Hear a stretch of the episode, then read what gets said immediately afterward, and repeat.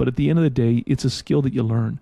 I mean, none of us just pop out of our childhood with fantastic communication skills. And what communication training looks and feels like for your team, it's going to look and feel like they're like like they're acting, like they're being insincere because they're actually learning how to do something that they do every day, talk and blab in a way that's foreign and and new to them. Hi there. I'm Paul Silliman and you're listening to the Restoration Playbook podcast by KnowHow.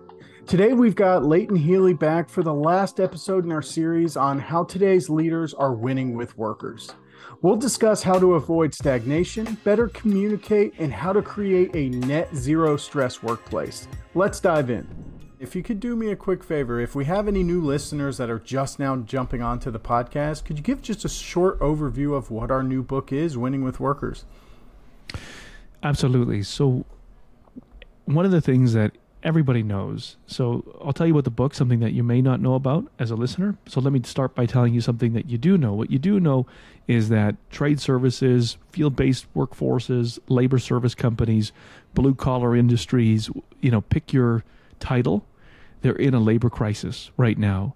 They're struggling to be able to find quality staff, retain quality staff, and ultimately to be able to, you know, promote people to take on management roles. And what you're seeing across North America is owners, senior managers just having to go like over and above the, and, and do the type of work that they would have they would love to be able to delegate down to a capable set of hands but where are those capable set of hands? So that's what people know. What they may not know is that we wrote uh, a book that's a playbook on, on how to succeed in that dynamic. And the book is called Winning with Workers.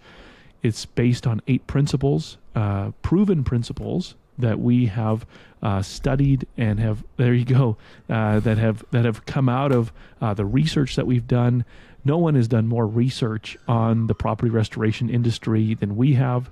We understand what keeps the workforce, um, what keeps it moving, what are, what are its obstacles, and so winning with workers is essentially a book where we have identified eight principles that are necessary to be able to attract, retain, and win. Uh, when I say win, I mean achieve productive, profitable, uh, and and value creating experiences uh, for this workforce and through this workforce. It's a book that we've made available for free online, winningwithworkers.com. Pretty easy to remember. You can get a copy. And for those who are like me and you like to kind of write in the edges, you can go to amazon.com, winning with workers, and you can get a copy there. Um, but uh, but check out the e copy first because it's it's really good, and um, you know you got other things to spend your money on. Now, Leighton, you know, I went to public school, so our next principle we're diving into, you're going to have to explain exactly what we're talking about. So we're talking about mm-hmm. resisting operational entropy. Mm-hmm. That it what is that? First off, am I saying it right? And then, you know, what do people need to know about it? Yeah, resisting operational entropy is, um, you know, it, it's uh, by design. It's kind of a let's call it a bit of a, uh, uh, eyebrow raising principle title, but uh, let's just talk about what what entropy is essentially. So entropy, you know, back in the day, um, a French philosopher. Uh, everyone was kind of a philosopher. If you were like a man of science, you were a philosopher, right? Um, but but uh, funny enough, you know, even if you graduate you know university and you're like a like a software engineer, you like you graduate with a with a with like a doctorate in philosophy. It's kind of random, but anyways. So he's a French philosopher. Think about you know kind of like early 17th century, and uh, and he came up with this theory that we now call entropy. And really, all he was doing is he was observing that that that systems without um, the constant application of some force or tension will devolve into chaos, right? And uh, and really, we see that around us. So oftentimes, people may have heard of entropy in like a physics class or a chemistry class, but really, what we're talking about, Paul, is the fact that um, uh, all things, in a sense, kind of move to a state of disarray and chaos unless you bring management and leadership to the table. And uh, and so, one of the things that I would say is can be the most challenging and taxing element of being a great business owner and being a great manager or supervisor is the fact that things move towards disorder unless they are consistently um, well stewarded. And uh, that's why think about uh, um, you know our, our, muscles. Think about um, sports teams. And there's a reason why we practice. There's a reason why we exercise. There's a reason why you know we try to bring care and attention to our, our homes is because it just seems like left to their own devices things just become chaotic and stressful and disorderly. And so companies especially companies in i would say very um, unpredictable industries like property restoration, they have to commit to a principle. If they want to appeal to the to the modern workforce, they have to commit to a principle of saying we, we say resist operational entropy, but really what we're saying in that is you have to commit to a level of rigor, intentionality, and operational excellence that manifests itself in, in sweating the details and maintaining rhythms and rituals and, and think of it as structure that allows your organization, your company to grow um, in a way that is not just organic and random, but it's uh, but it's but it's planned and it's intentional. Um, you know, no, no, you know, a person has to know look look no further than uh, than my backyard right now, Paul. You know, I, I'm kind of a hobby hobby gardener, and uh, my, my my year has been you know particularly um, uh, fulsome um, this year, and uh, normally, you know, I'm pretty I'm a pretty active pruner of uh, tomatoes and pruner of things like squash and eggplant, you know, but I haven't got back there, and it's just like totally out of control, right? It's just totally out of control, and the fact of the matter is, is like all things in life, is that for things to be fruitful and productive and to maximize productivity, they require care and attention. And if left to their own devices, if you have a boss who um, just just doesn't really give himself to the finance side of the business or um, the HR side of the business or creating operational tension in times where it's not chaotic, or you have a company that you know they're kind of fair weather companies, meaning when things are when things are crazy, every everything gets more more intense. And when things aren't crazy they kind of just kind of let the let the workers um, in peacetime just just kind of you know loosen their belts and and sit around. I mean that's what we're talking about here. It's about understanding that great organizations work very hard every day to to keep the chaos at bay. No that makes perfect sense. I'm glad you were able to explain that to me. And so i'm curious you know, because restoration is chaos, but mm-hmm.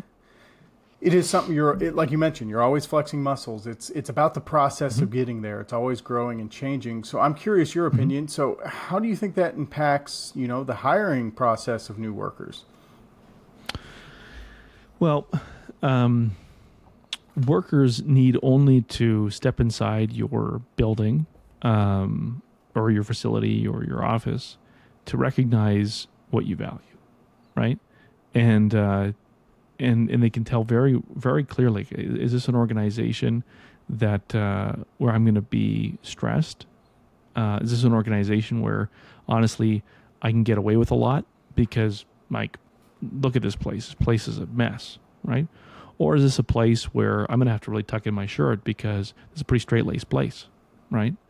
And um, like I thought this organized, I thought this, I thought these people like responded to tornadoes and, and hurricanes. Like, you know, I thought I'd be like rolling into some uh, kind of just, you know, just just you know, wild man, you know, um, but in but actually this is, you know, this is a, a this is a pretty finely tuned operation.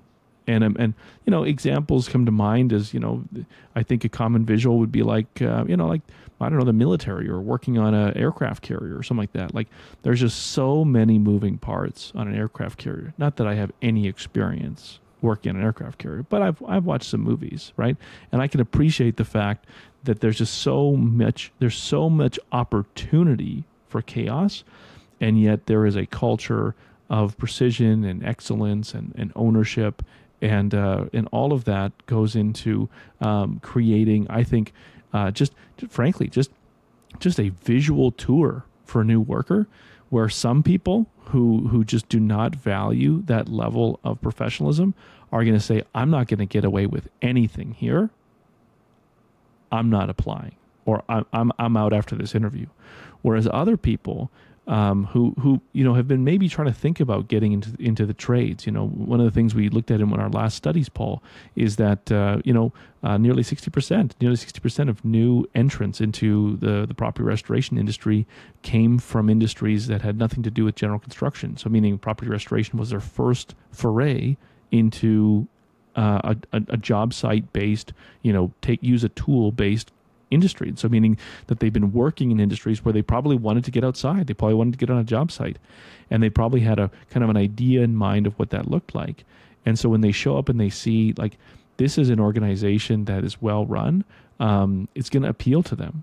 And it's going to say, this is a place where, where people, uh, you know, take their work and they take themselves seriously. And I, I would really love to be part of this. And so to answer your question, um, uh, I think that it, it, appeals to the right candidates and it repeals uh, the wrong, or repels would be the right term, I suppose. No, and that I think that's extremely important because, like you mentioned, restoration is a somewhat form of chaos day to day. It's not something that mm-hmm. you know we're not going to the store and buying a loaf of bread. This is you know the mm-hmm. ceilings have collapsed, the roof caved in. There's a lot of moving parts but also, you know, how do you find that calm in the chaos? So mm-hmm. one thing I see though is, you know, we know it's chaotic, but does that mean a chaotic workplace is unavoidable?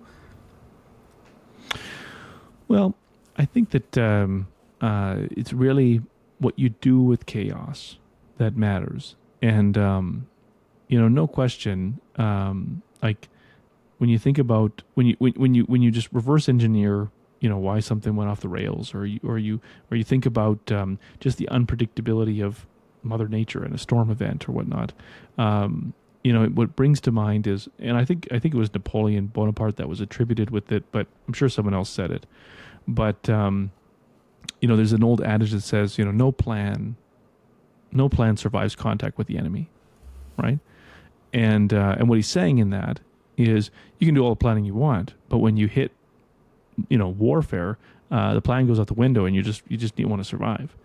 But but but what what I think was Napoleon who said is he said you know really it's not the plan, it's the planning that matters, and it's it's the rigor and the thought and and everything that goes into the the discipline of of of organizational thought and organizational rhythms and it's those organizational thought and rhythms that become kind of like the, the sinew and the connective tissue of the parts of your business that allow you to kind of go into and come out of those storms um, and do well. It's you know no different than a person um, who finds himself in a situation where they have to run and sprint to the bus or catch up with something. Your your level of operational tension is much like your stamina.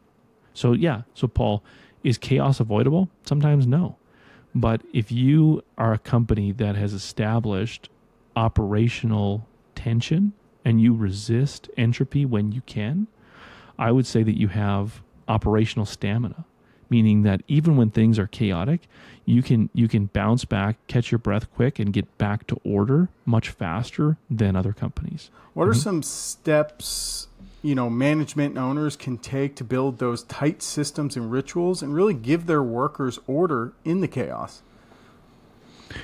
You know paul i would say um, number one distinguish on your team between builders and maintainers. Some people are better systems builders than they are systems followers right? A lot of times um, the gunslingers that got the business going are just not very process oriented, you know, but they can tell you how it's supposed to get done. And so by distinguishing who are the builders and who are the maintainers in your company, it really helps, I think, clarify things. So rather than, you know, getting, um, you know, to try to kind of corral the, the, the founder or the boss or the, you know, or the mit- mitigation manager, who, you know, who kind of always shoots from the hip into a very rigid process. Sometimes you just identify them as a builder, and then you pair them with a maintainer or or a team of maintainers, people who are just very good at executing on a defined plan. And so I would say first understand who are your builders, who are your maintainers, and uh, don't freak out your maintainers and turn them into builders. And sometimes you got to be careful how you pigeonhole your builders into into making them maintainers, if that makes sense. Um, you know, the second thing is, and again, you know, in the spirit of like adages and like sayings that that get kicked around our society, control what you can. And and and and there are there are a lot of things that you can control when it comes to reducing the amount of operational chaos. For example, right? Um, a person says, "Well, I can't control when a storm blows in." Yeah, but you can control whether you let your guys get away with leaving your work vehicles as a disaster and a garbage bin on wheels, right? Like you can you can control that, right? And you control it by simply walking into the shop and just getting everyone together with a box of cleaning supplies and say, "Hey, I know that up until now I've been a little loosey goosey on keeping our vehicles clean, but going forward, a new expectation that I'm establishing is that at the end of every shift, your vehicle has to be spotless and I expect you to take pride in the condition of your vehicle, in the orderliness of your vehicle, how well stocked it is for the next shift or the next guy or the next time you hop in, and uh, and so everyone here, that's going to be a new expectation, and it's going to influence where they put their cheeseburger wrappers because they know it's going to create more work for them when they want to get home at the end of the day, and it's going to influence you know whether they wipe their shoes off before they hop into their truck. It's going to influence whether they just toss the equipment in the tr- in the van or they actually take some time to like wrap things up properly because they understand that it's a new expectation. So control. It's an example of control what you can, not what you can't.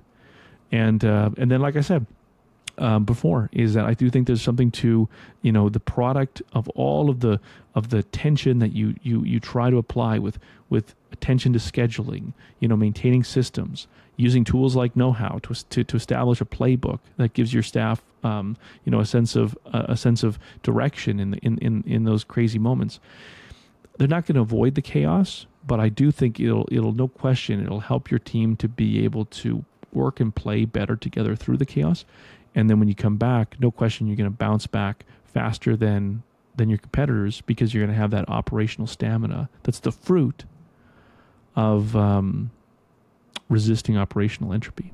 We'll be back with Leighton in a moment, but first, a word on KnowHow.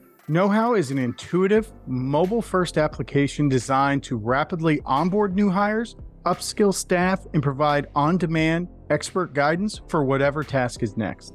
Home to your company's proven methods, KnowHow ensures everyone has the skills they need to get the job done right with time saving features that make it a breeze for management to build, maintain, and translate standard operating procedures.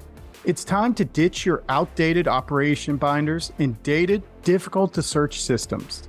With KnowHow in their pocket, your staff have the how to they need wherever the day takes them.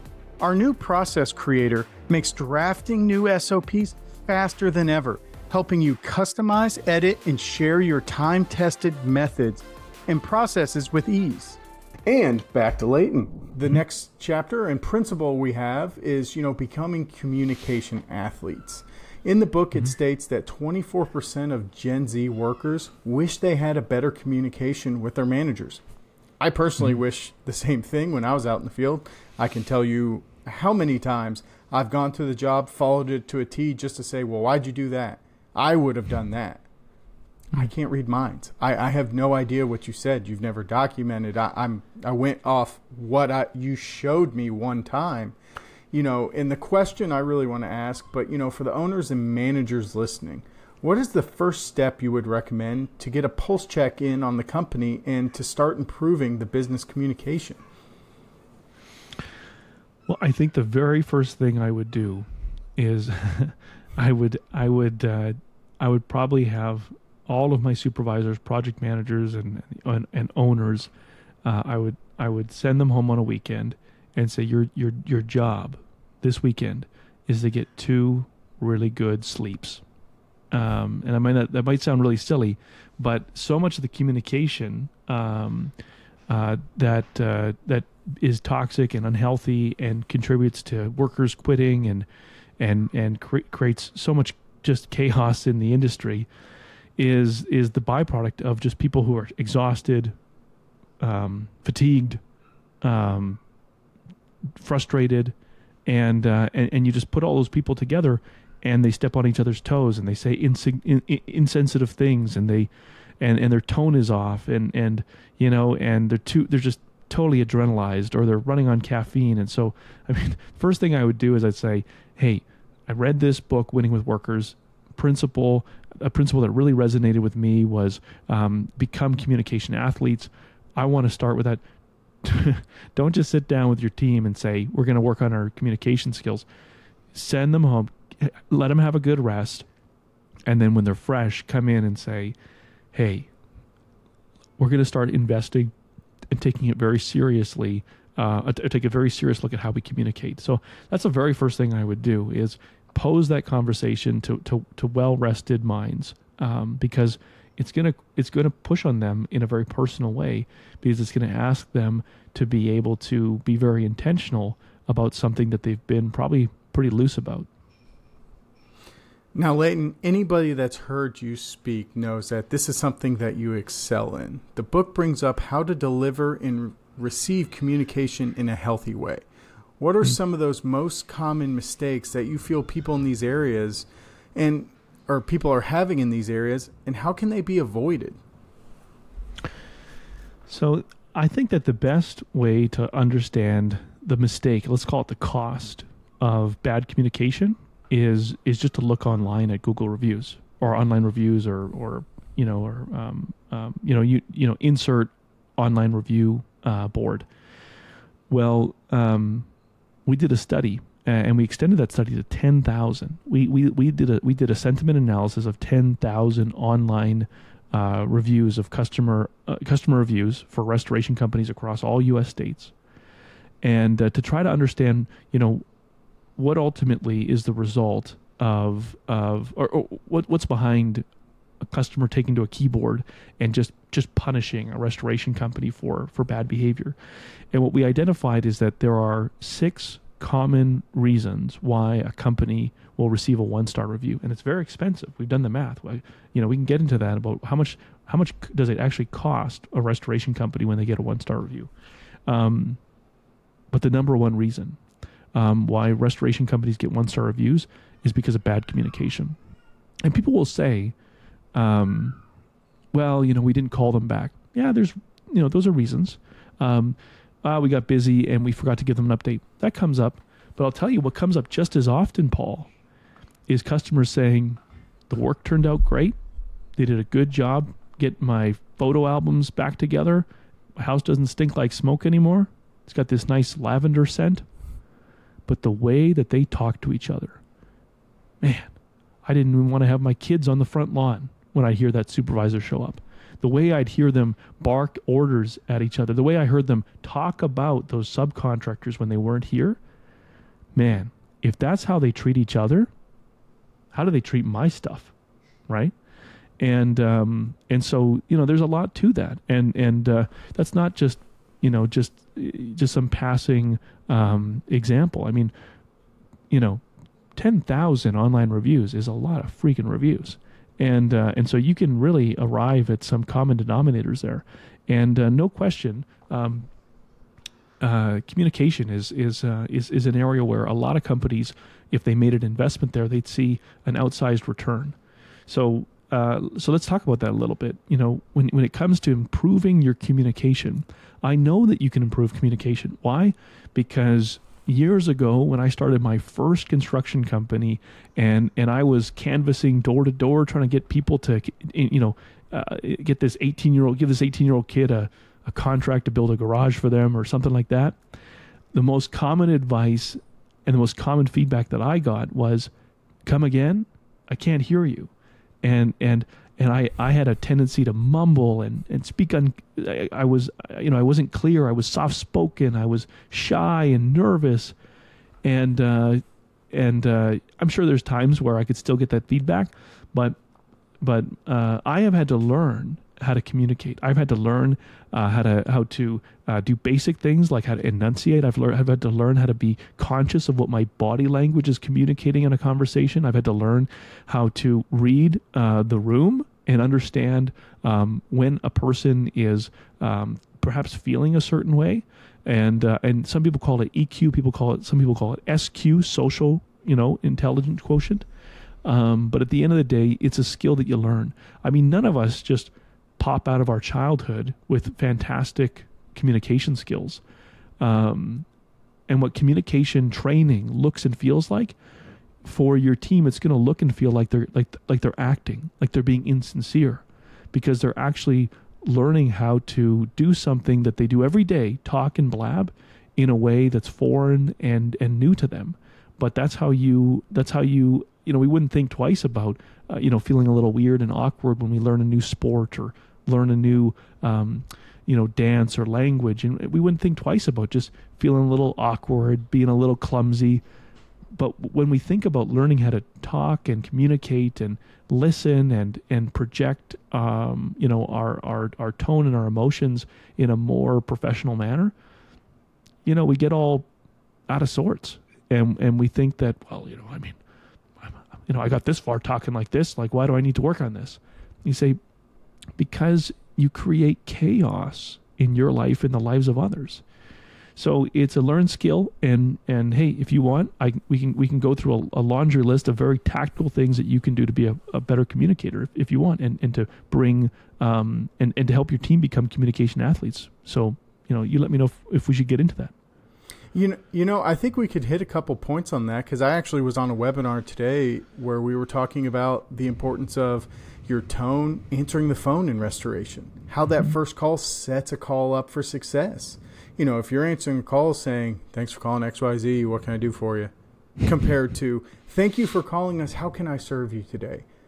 Mm-hmm. And giving empathy, setting yourself, but just the way you talk, that is a small thing that people don't even think about. Are you converting right. those leads? And I'd love to get a couple quick points for you on some ways that you can really drive that forward. Well, let's let's let's talk about some some communication best practices.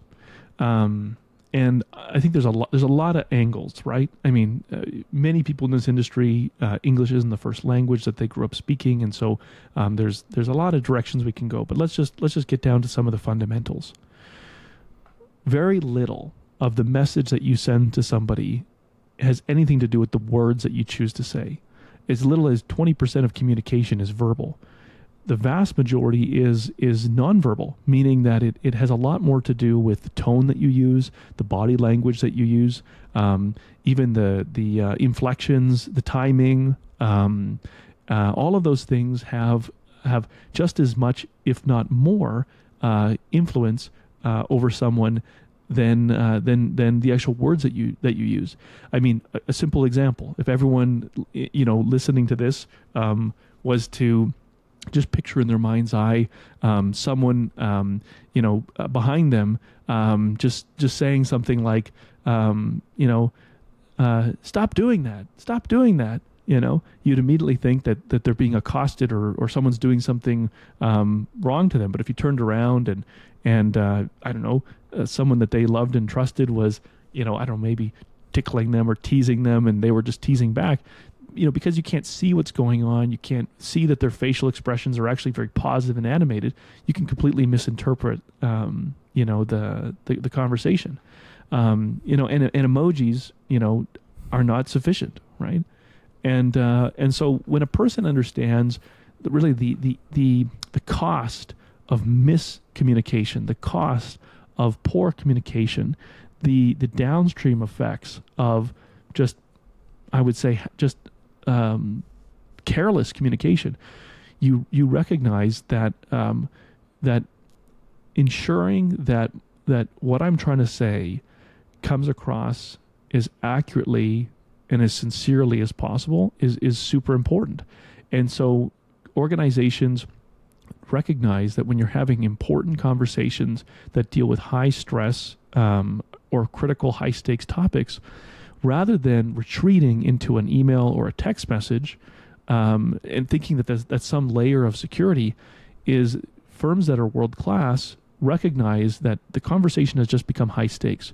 Okay, this matters way more to this employee than I thought it did, or this is this is there's there's there's a lot more stress uh, in in this conversation than I thought, or that conversation is that that com- customer was was way more attached to those those items that we've misplaced than I thought they were.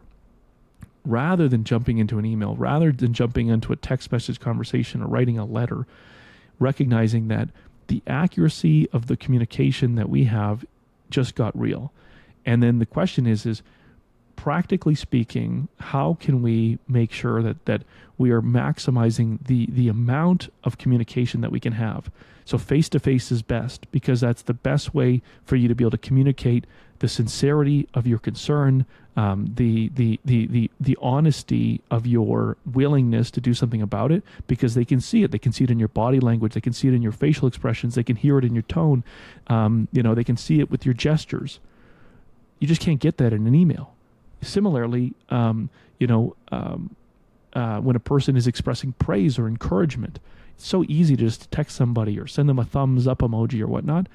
But again, if the goal is to retain the person, if the goal is to accelerate the person, then then then organizations that are communication athletes, and when I mean athlete, I mean someone. When we think of an athlete, what's the difference between an athlete and just a hobbyist? Intentionality, focus on winning, you know, these are people who understand that it's game day, right? And so people who apply that same thinking to how they work and how they communicate, what they do is that they say, how do I maximize the impact of this communication? And so sometimes it's about providing candid feedback to a worker where a behavior or a, or a performance matter has to change. Again, what is going to have the, the most impact and it's going to be when they when that person can receive you know the maximum amount of accuracy of communication.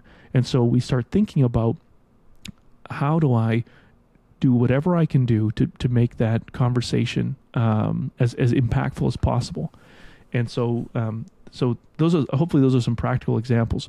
Um, another practical example is to understand that there are four communication styles and helping your team to understand the difference, especially when it comes to resolving conflict and dealing with stressful situations, can really help them to be more effective and, and give them a North Star to, to look towards to model their conversation after. So, as an example, conversation styles are, are generally um, marked by what we'd say is who's being respected at this moment, who's being respected. So people have maybe heard of terms like passive, passive aggressive, aggressive or assertive communication. So passive, passive aggressive, um, or assertive communication. And so what we're talking about there is communication that that that is is has an imbalance of respect.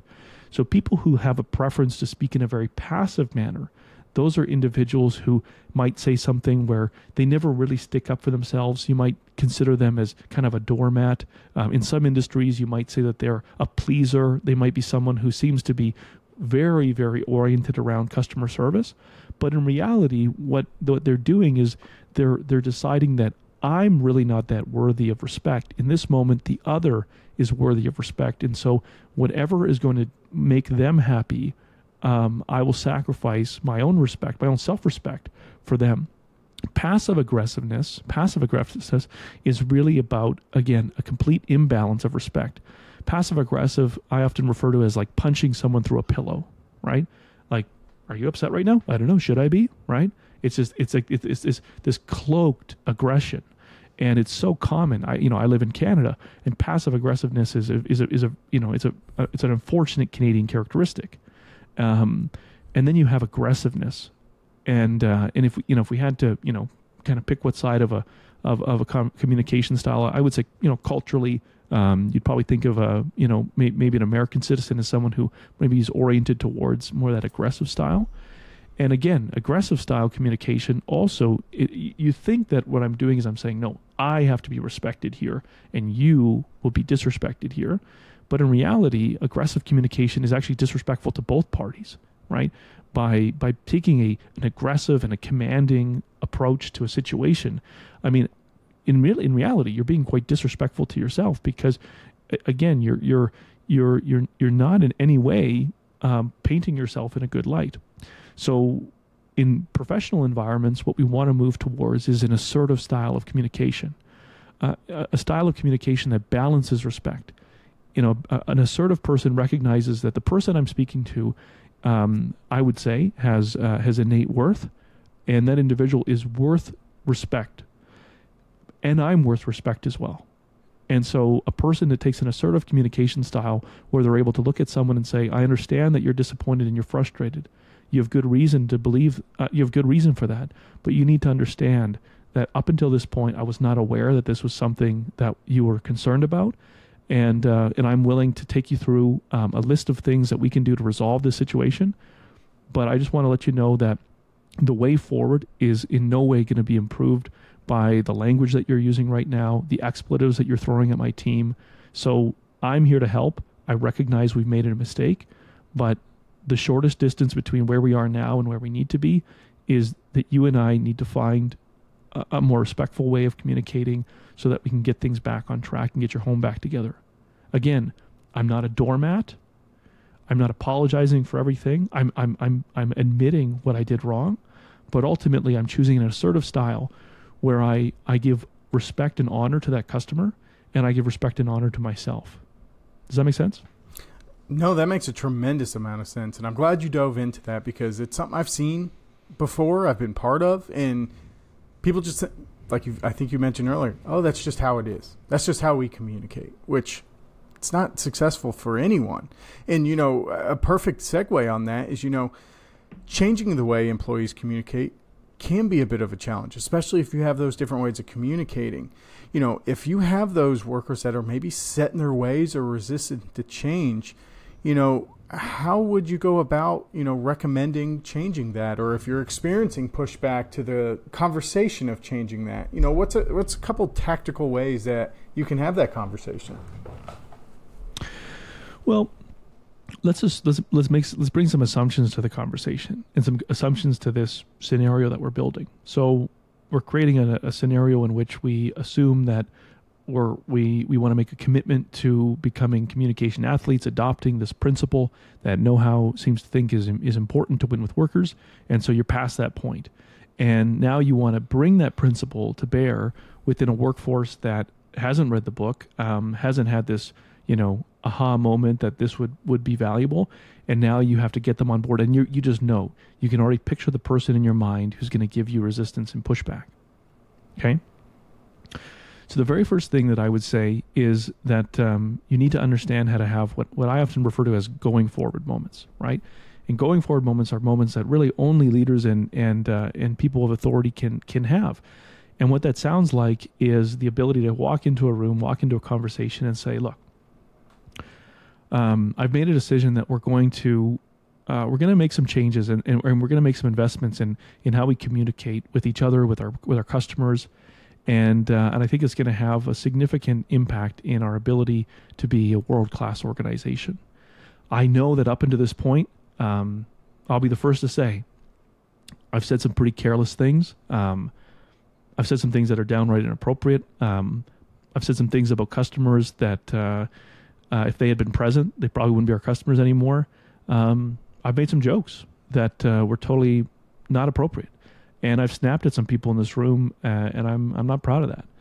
But going forward, right? But going mm-hmm. forward, I've made a decision that um, uh, we are going to set a target and set a goal of becoming world class communicators because we think that that is going to really, number one, it's going to set us apart in the market. Number two, it's going to create um, an environment that is life giving and not life sucking. Um, I think it's also going to re- eliminate a lot of the stress that that creates some of the most um, uh, uh, elements of of our work. And I think when it's all said and done, it's going to allow us to uh, attract uh, world class team members and and it might um, help us to be able to filter out some people where, you know, maybe this isn't the right place for them anymore. And so again, it's it's being able to have those going forward moments, right? Those conversations that that really, you know, a new technician just can't stand up and say on on on a you know they just can't stand on on on top of a you know a pack out crate and say, "Hear me, we should get better at communication." So this is no question. It, it, it starts with a leader being able to have um, a going forward moment. The second thing is that um, anytime you have something that is so, I would say, central, like communication, uh, that comes into the crosshairs of change, um, it requires uh, leadership and management to to to adopt it, to change it, and to role model it.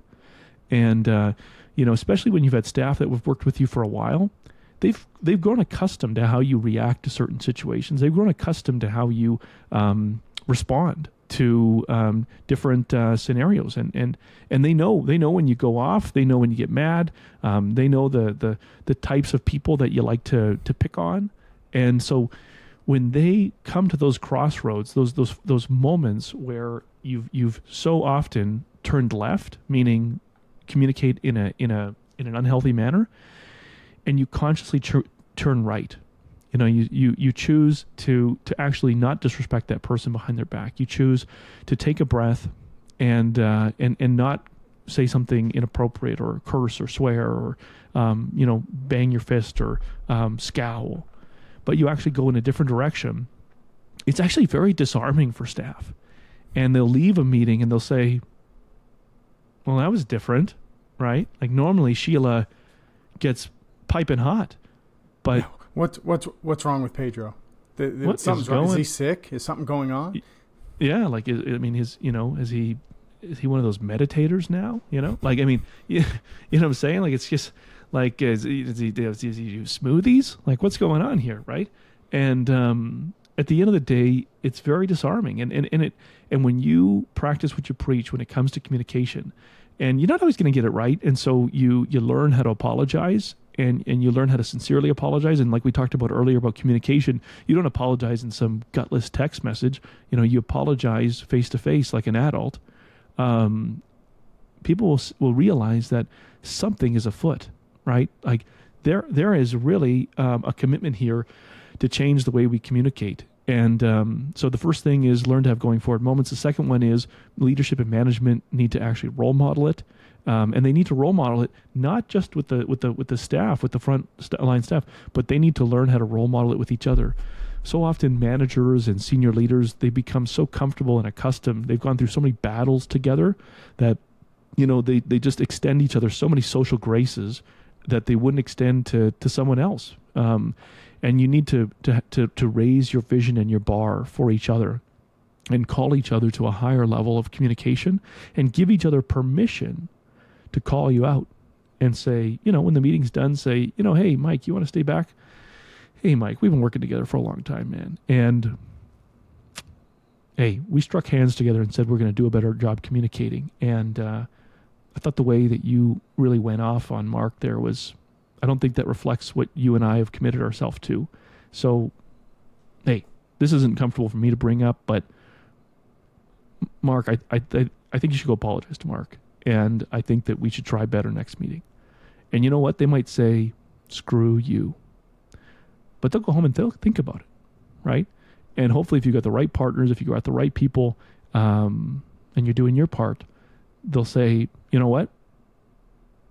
It took a lot of guts to say that, and I talked to Mark, and he said no big deal, but I know it was a big deal, and uh, I'm going to work on that. And you know what? It makes a difference. Nothing says your team culture is where it should be when it polices itself. And that's not just top down, that's all the way through Mhm. the organization. When you can hold your own team accountable and let that let them be able to bring up those conversations, man, Mhm. you've you've set something up for success, that's for sure. Mm-hmm. Yeah.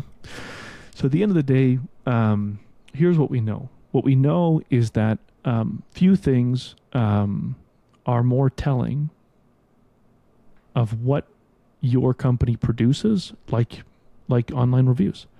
And we know from looking at thousands and thousands and thousands of reviews and bad ones, and some of them are really bad. Um, but when you look at the common denominators, that that I mean, people are busy. People, listeners busy. Paul, you're busy, right? Customers, they're busy, right?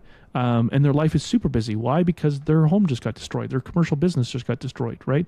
So these are busy, stressed out people, and yet they took time to like pull out their keyboard, figure out how to, you know, log into their Gmail account again, and figure out how to leave a review, and and just just hammer a company.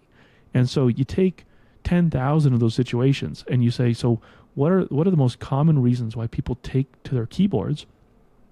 And it's because, um, it's because of companies that just do not place a lot of value and emphasis on being world class at communicating. And there's a lot of angles to that. Um, but we believe that um, and we've seen it because we get to work with with tremendous world class companies in this industry. But we've what we've seen is that the companies who commit themselves to becoming communication athletes, with all of the connotations that are associated with an athlete, you know, to be communication athletes, they are winning with the workforce. They are attracting great staff. They are they are they are pushing out people who just want no part of that, you know, you know, Girl Scout, Boy Scout environment, and uh, and they're experiencing more health and vitality uh, in their workforce. Um, they're finding that, um, that, that, that, that, the skills and the commitments that they're making to communication, they're taking home and they're, they're improving the interactions and the interpersonal relationships, uh, the interper- interpersonal rela- uh, interactions uh, in their home life and with their friends. And, uh, and they're experiencing fruit um, in, in relationships that, that aren't part of their, their work experience. And that is when people have a light bulb go off, and uh, and then three years later, five years later, they interact with someone who who hasn't really talked with them much since they've gone through this transformation, and they say, "Whoa, you sound different. Um, you you you talk kind of different. You sound like like a you sound like an adult, right? They sound like a sound like a like a executive, you know." And they say, "Oh, uh, hmm, you know." And uh, and you, so it, it, happens so gradually over time that as you invest in your team becoming excellent at communication, it just sneaks up on you. And then one day, someone comes in and they say, "Your team, they are excellent communicators," and you say, "Oh, well, thank you. We've been working on that, and uh, I appreciate that." You know, that's what workers want. People want to people want to work in that work environment. Absolutely. Leighton, this has been absolutely fantastic. You know, hopefully the listeners are able to take these just golden nuggets away and, you know, go put this in in action. Go take some of these steps. That's why we put these principles together in this book. Go take them, implement them in your workforce. You know, this is what top restoration companies are doing, and you know, it, we're seeing a lot of fruits of their labor from it as well. Um, Leighton, I really appreciate your time. You know, anyone looking to get a copy of the free book, definitely go to winningwithworkers.com. You can get a free copy of it. And if you need a hardback copy, it is on Amazon. But definitely winningwithworkers.com. Leighton, thank you so much for your time today. You're welcome, Paul. Thanks for joining us today. We really hope you enjoyed this episode. If you're hungry for more insights about the restoration industry, feel free to check out our past episodes or head to tryknowhow.com slash resources for more data-driven insights from the KnowHow research team. And that's a wrap to season one of the Restoration Playbook podcast. Thanks to everyone who joined us this season, whether you're a guest of the pod or a listener tuning in. It was great having you, and we hope you took a little know how away with you. Wishing all of you a happy holiday season and all the best to come in 2024. Take care.